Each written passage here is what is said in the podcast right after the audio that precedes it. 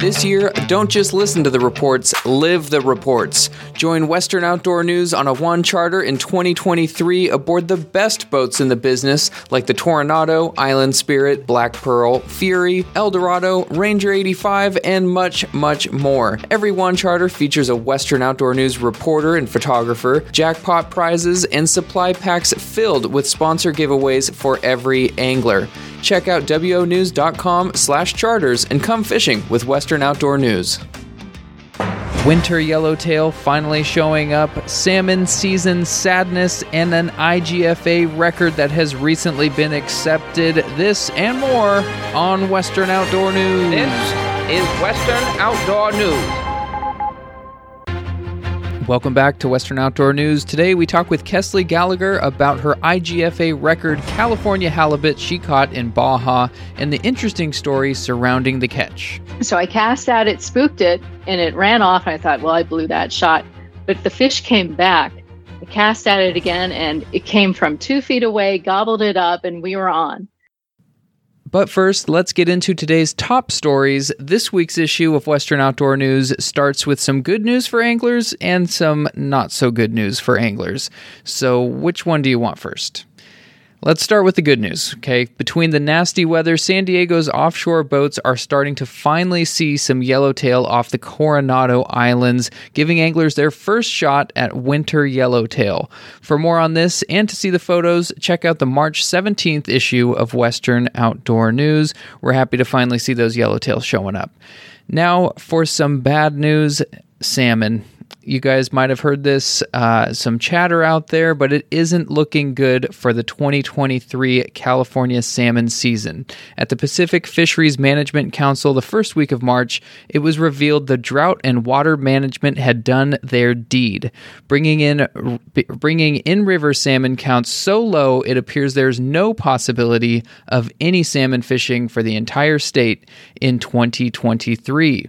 The most significant part of the public comment was was that all commercial and party boat fishermen advocated for a complete closure in 2023, with George Bradshaw, president of the Pacific Coast Federation of Fishermen's Associations, saying, Unfortunately, we have gotten to the point that we have been warning has been coming.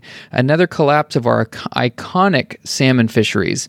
Our organization is asking federal and state managers to take the required steps to ensure the survival of the resource and close the fishery. For more information on this story and updates throughout the year, you can count on Western Outdoor News to have the latest information. Of course, this is uh, a giant shock to the West Coast here. And, well, I shouldn't sh- say a shock. I guess some people uh, could say that they've seen this coming, but uh, it's a shock that it's finally here and it's happening that this year's salmon fishery appears to be closed. The common thread that we're seeing here across all of our reports is that it, it seems to be a management problem. It seems to be uh, a government issue. It seems to be that there's a lot of political parties having a play in this that's directly fishing, uh, fishing affecting a uh, an iconic fishery here on the west coast and um, you know as uh, as conservationists on the west coast here we are trying to do our best to ensure that the salmon are here to stay. So, how do you feel about this? Please let us know. Send us an email, podcast at wonews.com, and share your opinion. Let us know what you think of the, uh, the salmon closure in 2023. So for now, let's get back to some good news. Kesley Gallagher was on a trip down in Baja's, Ma- Baja's Magdalena Bay last November, and it resulted in an unlikely halibut catch on a fly rod that has recently been accepted as an official IGFA world record. So let's hear the whole story from Kesley. Uh, my husband and I had to Magdalena Bay last November. It was actually to go for striped marlin on fly. So he's a big fly fisher, striped marlin, all kinds of marlin uh, billfish around the world. And I'm actually a local angler, um, but I do fish the salt quite a bit. So he and I went down there just to target striped marlin, rooster fish, and potentially get a grand slam uh, in the inshore in the mangroves, you know, for golden trevally, et cetera. So it was too windy offshore. And so we had to change our plans. We couldn't chase striped marlin and we couldn't chase the rooster fish down south. So we went into the mangroves to potentially get a grand slam there. Well, we were not doing well, and our guide said to us, Well, you know, I know this really nice halibut beach. Why don't we try there? Now, mind you, the wind was howling and it was pushing the boat off the mangrove. So it was getting very hard to cast with our fly rods. So we thought, well, okay, yeah, we're into this, but I hope that, you know, there's somehow protected. He said, absolutely, that beach is protected. Well, we got there and it wasn't exactly protected. So the boat was being pushed by the wind way offshore. We couldn't get the right drift. So the fly was not sinking to the bottom. We decided, we asked him, do you think we could walk the beach? Now, my husband and I have a lot of experience walking the beach here in Southern California for Corbina, and it's something that I pursue heavily in the summer. So we were walking the beach like we would for Corbina, just looking into the water, sight fishing with a fly rod. And all of a sudden I saw I saw bait scattering and I thought that's got to be a halibut and lo and behold there it was. It was a pretty big one. And I was already set up. I had my 12 pound tippet on I had my uh, my flash tail clouser on, and I knew with the olive over white that I was going to take it. So I cast at it, spooked it, and it ran off. I thought, well, I blew that shot, but the fish came back. I cast at it again, and it came from two feet away, gobbled it up, and we were on.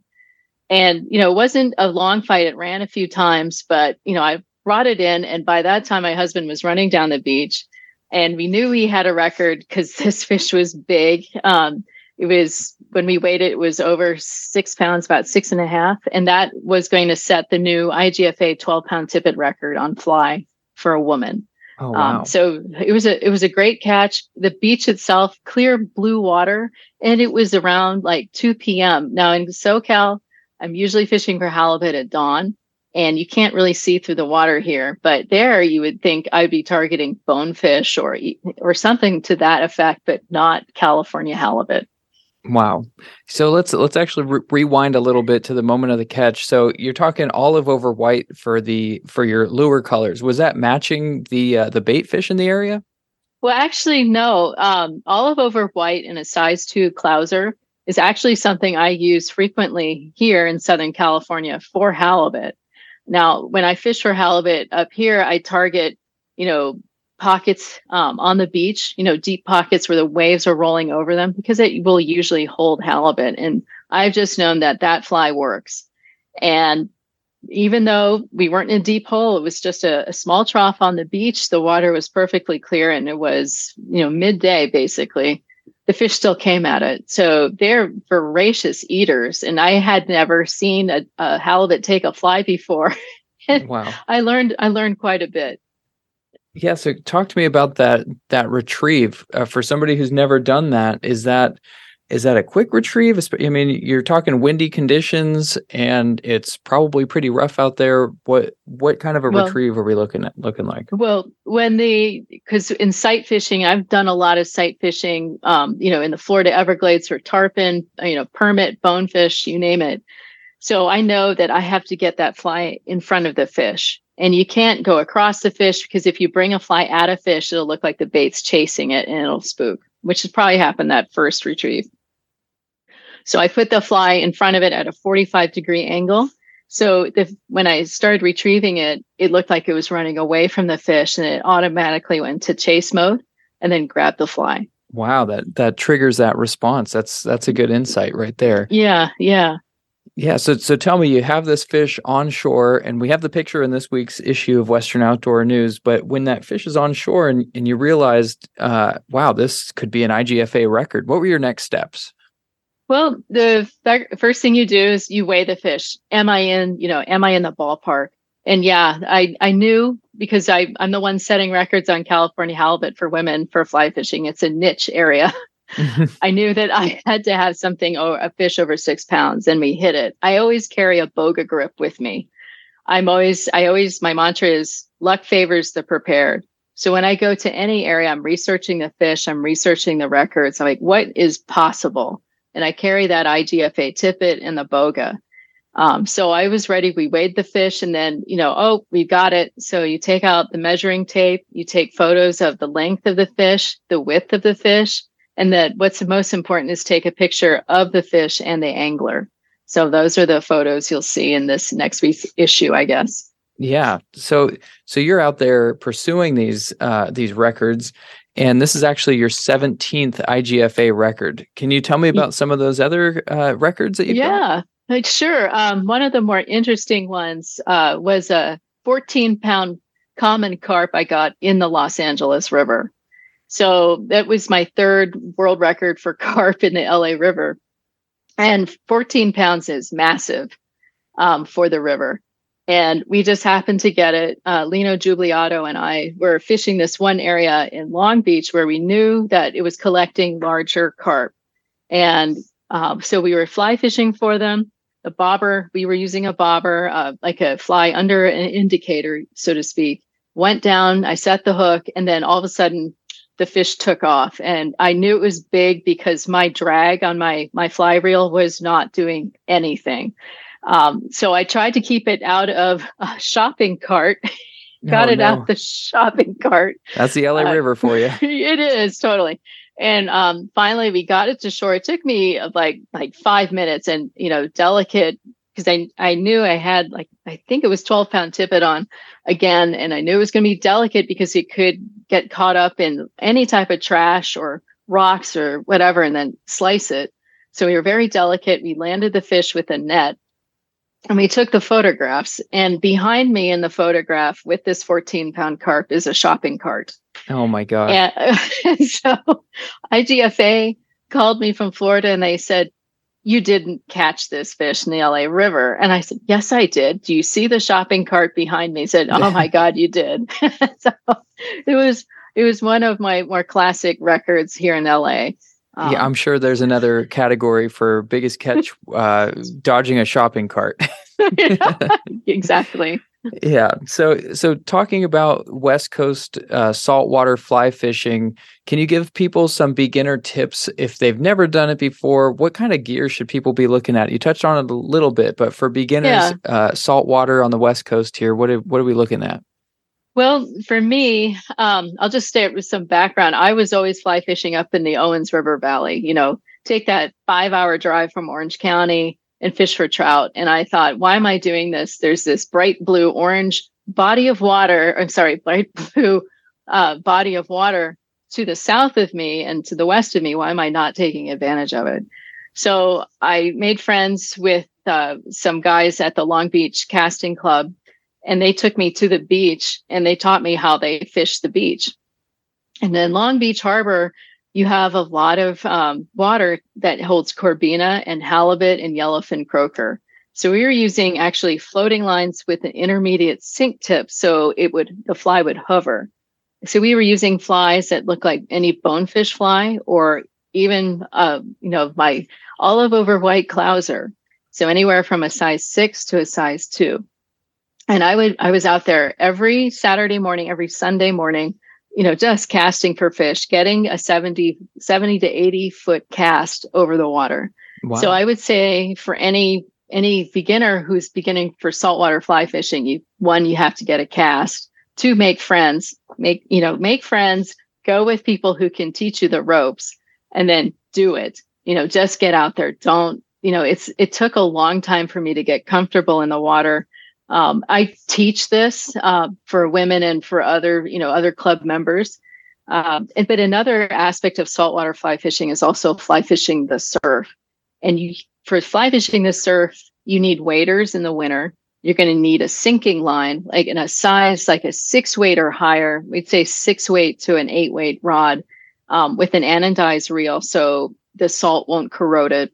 And you'll be fly fishing for a surf perch. And here in I now live in Ventura County. Up here, there's a lot more surf perch, so you get rewarded a lot faster. But again, it still need that 70 foot cast. You need to be able to read the water. And again, I just encourage people make friends with a fly fishing club, find the people who fly fish the surf, and get out there. So, I mean, this this original story of going down to Baja, we talked about the high winds and especially yeah. with the west coast across the past couple weeks seeing high winds and adverse weather what do you tell yeah. people about uh, fly fishing in the wind is it just a no-go or is there still some opportunity out there there's always opportunity um, you know, as an angler, I think we're all serial optimists. Like it's the next cast. And for me, it's just finding that cove that's protected from the wind or fishing by a jetty that's protected from the wind. You know, I took spent a lot of time, like I said, in the Everglades on the flats, fly fishing for tarpon. And one of those things that I had to really drill in my head is how to cast in, you know, a 20 mile per hour headwind, you know, coming right at me and getting that cast to that tarpon. Mm-hmm. So for the West Coast, and even when you're on a boat, um, like if you're going, you know, fly fishing for calico bass or yellowtail, if you have to cast into the wind, figure out how you can use the wind to your advantage. Like you can do a 45 degree angle. Um, if you're a, if you're having a wind that's going from left to right in your right-handed caster, that's actually in your favor because the wind is going to push the line away from you, and you can use that momentum to punch it through the wind. Wow. So yeah. they're just they're different ways you can you can maneuver yourself in the wind. Now, if the wind's coming right at you on the onto the beach and the surf is just pounding, I would say, you know, try again another day or find another beach. Yeah, yeah. Okay. Well, those are good tips and and that really goes to show that you know, there's no such thing as kind of no opportunity out, out no. there. There's always something to be had. Uh, yeah. Speaking of opportunity, uh, sounds like you have an upcoming trip to uh, fly fishing mecca Pyramid Lake. Yes. Um, tell me, first of all, how excited are you? well, very excited. I was up there for my birthday in late January, and we were actually caught in the snow, high winds. You know, perfect, perfect time for fly fishing the lake uh, for those big uh, Lahontan trout. So, mm-hmm. you know, the worse the weather, the happier they are, and the happier you're going to be because that you're catching instead of just sitting freezing. yeah. Yeah. No, I'm very excited. We're going to spend um, probably, you know, five fishing for about five days. We're going to bring our ladders, do it yourself, and it's right by their breeding cycle. So we know that the fish, the bigger fish are going to be coming in to breed. So it's, there's a lot of opportunity coming up and it's a okay. new moon. Yeah. Oh, excellent. Okay, so so you think the new moon is going to have a positive impact? Yeah, it's it's the latest rumor. Like get around the new moon because uh, it's dark. I mean, we know as as saltwater anglers, you always target the new moons, especially for inshore fishing, safer permit. Um, but so that has bled into the you know the fishing culture at Pyramid Lake. Is you know new moon in March is what you target. Okay. All right. Excellent. Yeah. Okay, so hey, are you are you targeting any uh, IGFA records on your next pyramid trip? I always am. Um, I got to the last time I was there, so I'm hoping to round it out. I'm not going to say what, but yes, always. Always on the prowl. Okay. Yes. All right. Yeah. Any other any other stories from those 17 uh the 17 IGFA records? Any other stories that pop out in your head? Um, well, there Gosh, no. I, oh, yes, there is one. And again, it, it involves a carp. So I was pursuing anything and it was August. So a friend of mine said, Hey, you know, we've got big grass carp here out in Phoenix. I said, Well, what do you mean? Do you want me to fly out there in August? He said, Sure. So I went there and we went to some, as they would say, corporate ponds in between the office buildings. And they use grass carp to eat up all the algae. And, you know, there must have been like this giant grass carp just milling in this really hot water. And he, we were using olive flies because the, I guess it's, you call it the olive hatch. So they were falling off of trees into the water. So this fish was just sitting there under the water, un, uh, under the tree, gobbling up olives. And he just made a quick cast in right in front of the fish. And the fish saw it, but it was so hot, this fish couldn't move real fast. So he sat there for like what must have been what I felt was five minutes watching this fish try to take the olive. Oh my and gosh. It, it opened its mouth and it's like a baleen whale just coming slowly inch by inch to this olive. And my friends yelling, yelling at me, don't set, don't set. I'm like, God, I can't wait to set the hook. So I finally, finally it ate the damn olive and I set the hook and it just turned over and went, ah, oh, because it was so hot. He couldn't fight. Oh, yeah, exhausted we, before the fight even took place. so we we set a record, and actually the fish lived through all the trauma of the 105 degree heat. But um, that was one of more memorable records. I mean, every record is memorable, Um, but there's just sometimes it gets to be unusual. Wow. Okay. yeah. So I mean, that's a, that's a great lesson uh, lesson to be learned there across all these records. I'm sure. Um, again, that that the story that we began with in Magdalena Bay, that Uh-huh. was uh, that was a six and a half pound uh, halibut that you caught, right? So Yeah. that's that's one great story. Now we're looking forward to your next great story at Pyramid Lake. I can't wait to hear your next record. Thank you. This is Western Outdoor News.